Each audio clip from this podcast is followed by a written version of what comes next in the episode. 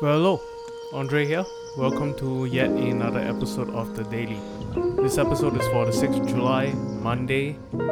It is a brand new work week, and so wherever you're at today, be it on your way to work or you are getting ready to kick off your day working from home, I pray that this morning that you would experience the presence of God even as you lean into Him this time. No, we have done a whole bunch of episodes of the daily already. This is episode number 76. And I'll hate for you to think of these podcasts as a time where I spoon feed you uh, your devotional life. No, the goal here is for you to actively incline your ear, your heart, your mind toward God through this time that we're setting aside together and allow Him to speak to you regarding areas of your life, to speak to you words of affirmation and truth, to realign and adjust even your perspectives of the world, of who He is, of yourself, and allow Him and invite Him to be God of your life, to lead, to guide, to speak to you. This is the goal of the podcast. It's for all of us to lean in. And so, with that in mind, let's begin today's podcast. Well, in Singapore, we are in an interesting season, aren't we? Right? This is election season. It is the last week of campaigning. Many of you are kept well informed of the latest developments, speeches, manifestos. You've perhaps met some of the candidates. One thing is for sure all of our social media feeds have been taken over by either political parties trying to get their messages out there or your friends, your family, your relatives' reaction to certain political parties, speeches, or personalities. Now, some of you may be wondering, especially in a climate like this where we're seeing much disagreement and even outrage online, is that how do we as Christians, as followers of Jesus, engage in such a culture? Should there be a clear line or separation between uh, church and state? Should Christians even discuss or be involved in politics? And of course, we've seen kind of extremes, right, where we have faith leaders, uh, pastors come out and endorse particular political leader as God's candidate. Now, I know many of us have mixed feelings about that, but I know we can at least all agree that sometimes people, even Christians, can conduct themselves in a manner that is downright uncivil and unbecoming. That there's something about politics and discussion about politics that can stir up people into such outrage and abrasive kind of behavior or it can drive people into just complete disengagement where people just don't want to talk about it. They just completely avoid the topic and uh, move away real quickly once there's even the faintest whiff of a political discussion. Now wherever you're at on that kind of spectrum between full on engagement to the point of uh, being abrasive to just complete disengagement. I would like to say this, and that is politics matter. They do, they do matter.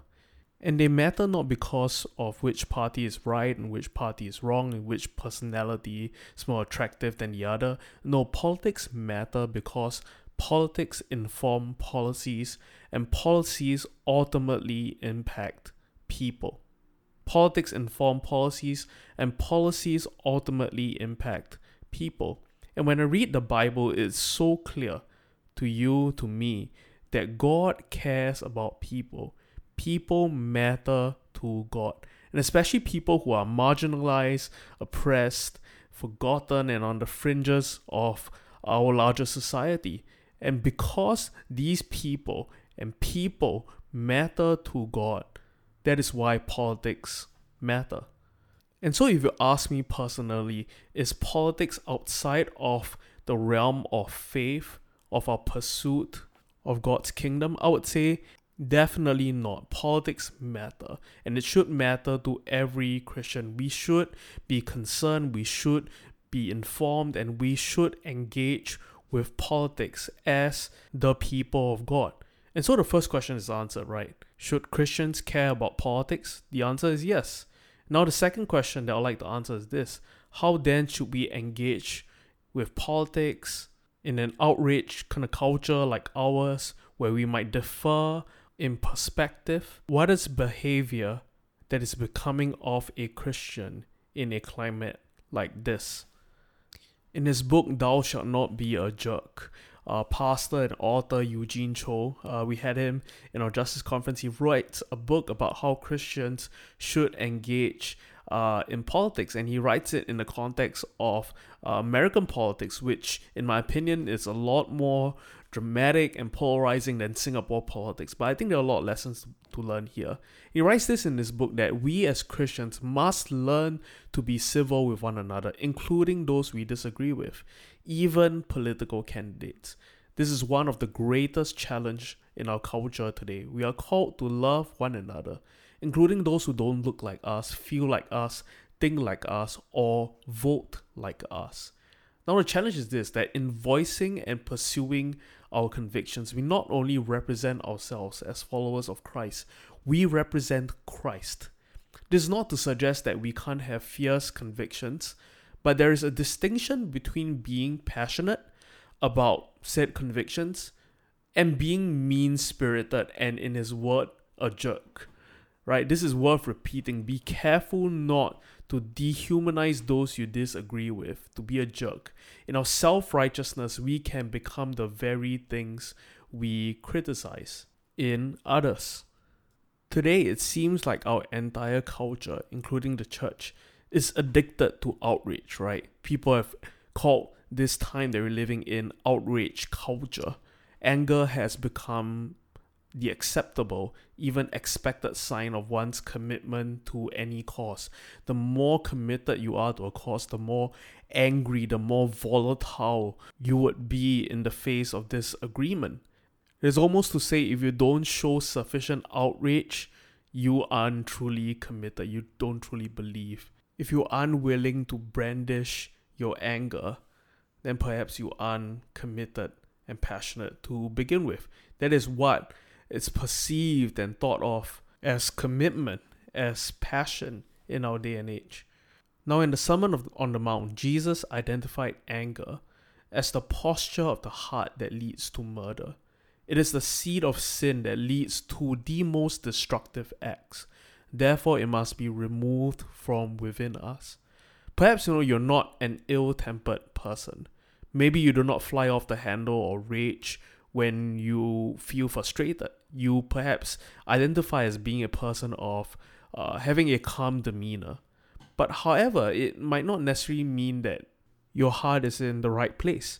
Jesus spoke about a different and even more uh, insidious form of anger. He calls it contempt. And his warning about insulting others, about carrying contempt, is often passed over by modern readers, us, as unimportant. Now, that is a serious um, mistake. You know, if you read the Sermon on the Mount, Jesus uh, warns his disciples against this sort of behavior. He says this in Matthew chapter 5, verse 21. You have heard that it was said to those of old, You shall not murder, and whoever murders will be in danger of the judgment. But I say to you that whoever is angry with his brother without a cause shall be in danger of the judgment, and whoever says to his brother Raca shall be in danger of the council. But whoever says you fool shall be in danger of hell fire. Now, the insulting word that Jesus used was Raca, and this was a dismissive term of contempt in his culture that is derived from uh, the sound of clearing spit from one's throat, clearing phlegm. Now, this kind of contempt is different from mere anger. Contempt seeks to diminish the inherent value of the other person.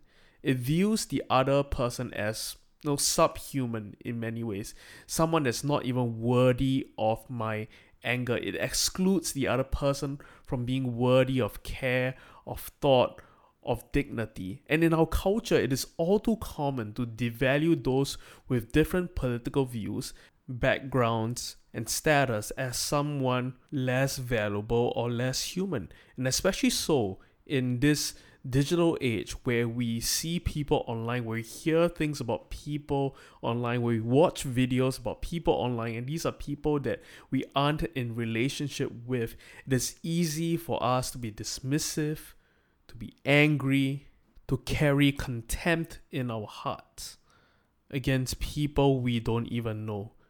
But Jesus gives us a clear warning in scripture, and that is this that if we carry contempt, anger in our hearts. It is the posture of the heart that leads to the most destructive and hurtful acts. It is the seed of sin that Jesus himself identified that must be removed from within us. See, the truth is, in our current cultural landscape, it often feels like the one who makes the most noise or proclaims the most outrageous accusations is most hurt. As Christians, we have to push back against these trends and remind ourselves and one another that kindness, civility, and meekness still matter. It is the way of the kingdom. It is what Jesus describes as behavior, as conduct fitting of those who belong and profess to be a part of his kingdom. Now, don't mistake humility with mediocrity or meekness with weakness. They aren't the same the point I'd like to make to you this morning is that we don't have to be jerks for Jesus in order to stand out and influence others. We don't have to be angry and upset and violent and abrasive and carry contempt in our hearts in order to be seen as passionate. Rather, those in the way of Jesus conduct themselves in a manner that's worthy of He who has called them.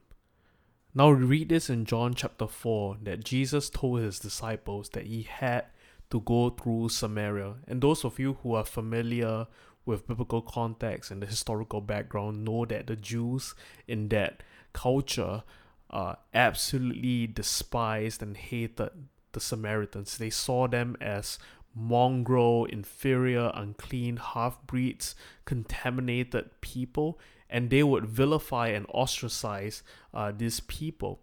Then Jesus would say that he had to go through Samaria, that on purpose he went through Samaria. In many ways, he took kind of a detour to get to where he was going in order to pass through Samaria. Now, on this journey, we read that Jesus encountered a Samaritan woman at the well. And we read of this beautiful exchange where he engaged with this woman uh, with such dignity and humanity instead of dehumanizing her, ostracizing her, and vilifying her as many of the Jews would in that day. He offered her dignity, humanity, and love. Now, in this story, is a model of how we ought to treat people who are different from us, be it in the color of the skin, where they live, their background, or even their political views. We are to treat them with love, to offer to them humanity and dignity instead of vilifying them. Jesus went through Samaria with a determined and resolute mind to break down barriers of hatred and cultural, ethnic, and racial prejudice and instead replace them with agape love, with forgiveness and reconciliation. That is the way of Jesus. It is to value human life, is to value another despite, in spite of differences. To devalue the life of another, to be a jerk, is counter to the kingdom. To revel in earthly shouting matches sells short the radically different way of Christ. It is a poor representation of Christianity and the Christ whom we follow. Now, in saying all this, this is what I'm getting to. In disagreement, in debate, in differences, remember love. Remember that we are all made in the image of God. We carry the imago Dei, the image of God. And because we bear such an image, and because of the price that was paid for all of us through Christ's sacrifice on cross, we are to treat each other with dignity, with value, with worth, and not with contempt, not with hate, and to not be a jerk. And so this morning, even as we wrap up shortly, I'd like for us to just spend a few moments with an opportunity to repent. Perhaps in recent weeks and months, you have engaged in debate, in discourse with a fellow brother or sister, person in the family, and you haven't really conducted yourself well in your bid or attempt to be passionate to get your points across. You haven't conducted yourself in a manner that is worthy of that which you have been called to. Or perhaps you have been really active on social media and you've been commenting against people you don't even know. You haven't really conducted yourself well then. I believe if the Bible was written in this time and age, it would have much to say about the way we conduct or ought to conduct ourselves on our social media pages. Or maybe you, like me, have been watching speeches by certain political parties and personalities, and you have in your own way gone Raca, you fool, and carried and stirred up contempt in your heart. However, you may be complicit in this time, I would love for you to take a hold of this opportunity and to repent for the moments in time when you have not conducted yourself well, for the things you have said that you shouldn't have said, for when you have been quick to judge instead to bless. If you identify with this, let's spend a few moments repenting before we close off with a time of prayer.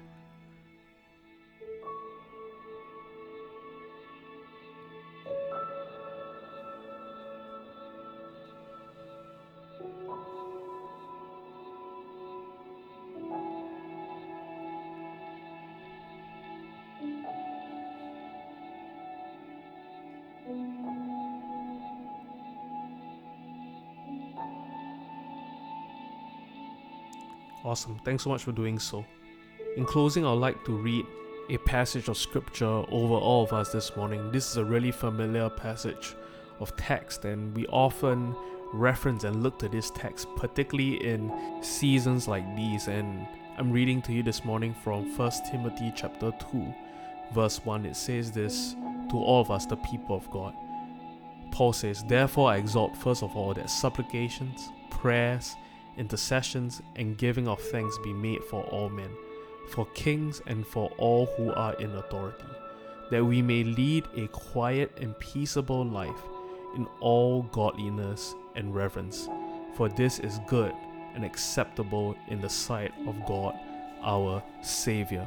Now, my encouragement to you this morning, even as we close off this podcast, is for all the time you spend in debate, in discourse, in airing out your opinions, in addressing differences. I would love for you to spend the same amount, if not more, time praying for this election, praying for the leaders involved, praying for our nation. Christians should be involved in politics because politics inform policies that impact people. And the way we engage in this culture is to conduct ourselves in love and in sincere prayer. And so I encourage you, as this podcast concludes, to spend some time praying for our nation, for our leaders, for this election, for God's mercy and kindness and wisdom to be upon our nation, for the schemes and the plans of the enemy to sow discord to come to nothing, for God's kingdom and will to be established in our land. Well, we've come to the end of yet another podcast. We'll have a bunch more out for you this week. And as you go, have a blessed day. Grace and peace. I'll see you in the next episode. Hey, thanks so much for tuning into the daily podcast. We'll have fresh new episodes out for you every weekday.